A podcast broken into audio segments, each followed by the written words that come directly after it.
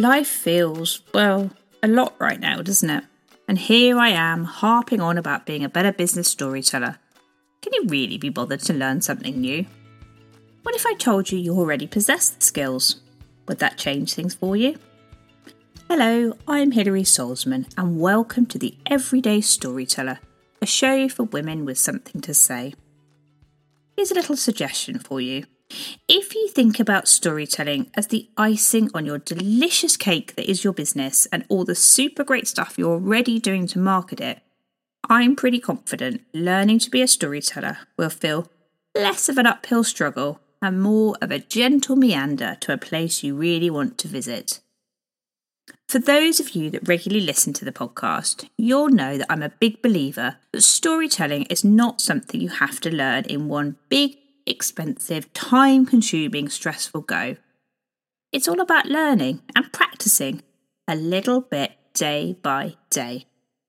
The truth is, if you're connecting with others, whether that's through content on your socials, via your website, or face-to-face, you're doing brilliantly already.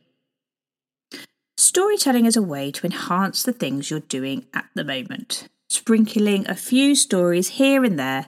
As much or as little as you can manage right now will help you make your content personal and more human, encouraging others to engage with you. It will help differentiate yourself, giving your audience a real insight into who you are and a clear reason to work with you. It will also enable your audience to understand what the experience of working with you or using your products would feel like to them, getting them totally immersed in the difference it could make.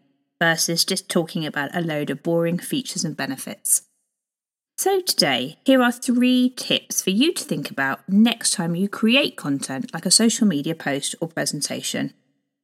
Tip one, talk directly to your audience and the needs you know they have. This will make them feel seen and heard.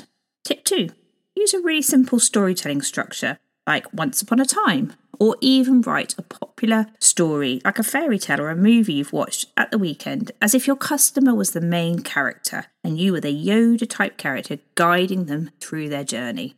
And tip number three, really think about the words you use. Try adding in a few more emotional or sensory words describing how things feel, taste, sound, smell, as well as just the obvious descriptors to help your audience create a mental picture.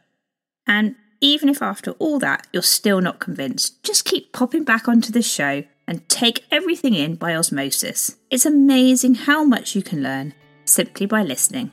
On that note, thanks for listening. Cheers.